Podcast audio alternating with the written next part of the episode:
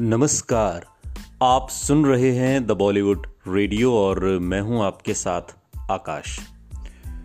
दोस्तों, ये किस्सा राजेश खन्ना और फरीदा जलाल का है।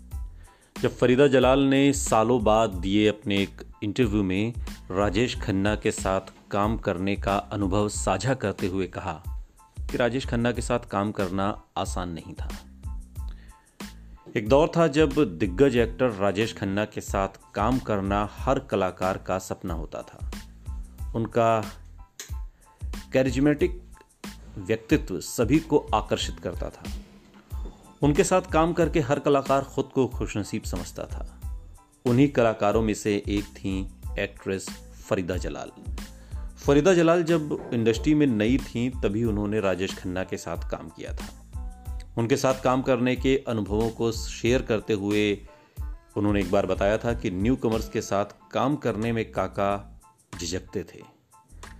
फरीदा जलाल ने एक इंटरव्यू में कहा कि जब वो राजेश खन्ना के साथ फ़िल्म आराधना में काम कर रही थी, तब राजेश खन्ना उनके साथ शूट करने में झिझकते थे। वो न्यू कमर थी और राजेश खन्ना बड़े स्टार। इस बात को लेकर राजेश खन्ना उनके साथ काम करने में खुद को सहज नहीं कर पाते थे, ऐसा फरीदा जलाल ने महसूस किया। फरीदा जलाल आगे बताती हैं कि आराधना बहुत बड़ी हिट हुई थी। उससे मेरी कई यादें जुड़ी हैं, लेकिन कुछ यादें तलख भी हैं। मैं तो उस वक्त बहुत छोटी थी, नई थी और राजेश खन्ना सुपरस्टार बनने की कतार में थे। बहुत सी दिक्कतें हुई। वो मेरे जैसे न्यू कमर के साथ काम करने में कंफर्टेबल नहीं थे। मैं जब सेट पर उनके साथ होती थी तो बहुत टेंशन होती थी मुझे। उनके साथ काम करना आसान नहीं था। फरीदा जलाल बताती हैं कि फ़िल्म के ख़त्म होने के बाद उनकी दोस्ती राजेश खन्ना से हालाँकि हो गई थी, लेकिन शूटिंग के दौरान ऐसा नहीं था। राजेश खन्ना का स्टार्डम था ही इतना कि कोई भी नया कलाकार उनके साथ काम करने में असहज महसूस करता था।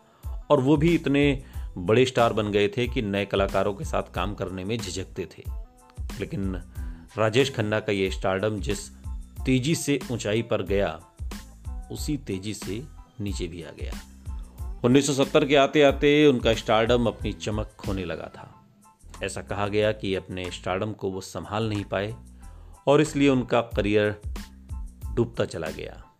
बात चाहे जो भी हो, लेकिन आज भी लोग उन्हें बॉलीवुड का पहला सुपरस्टार कहते हैं। उनकी फ़िल्मों को बड़े चाव से देखते हैं और ये बात सच है कि राजेश खन्ना ने जो मुकाम हासिल किया, उसे तो आज तक कोई तोड़ नहीं पाया है। सुनते रहिए द बॉलीवुड रेडियो, सुनता है सारा इंडिया।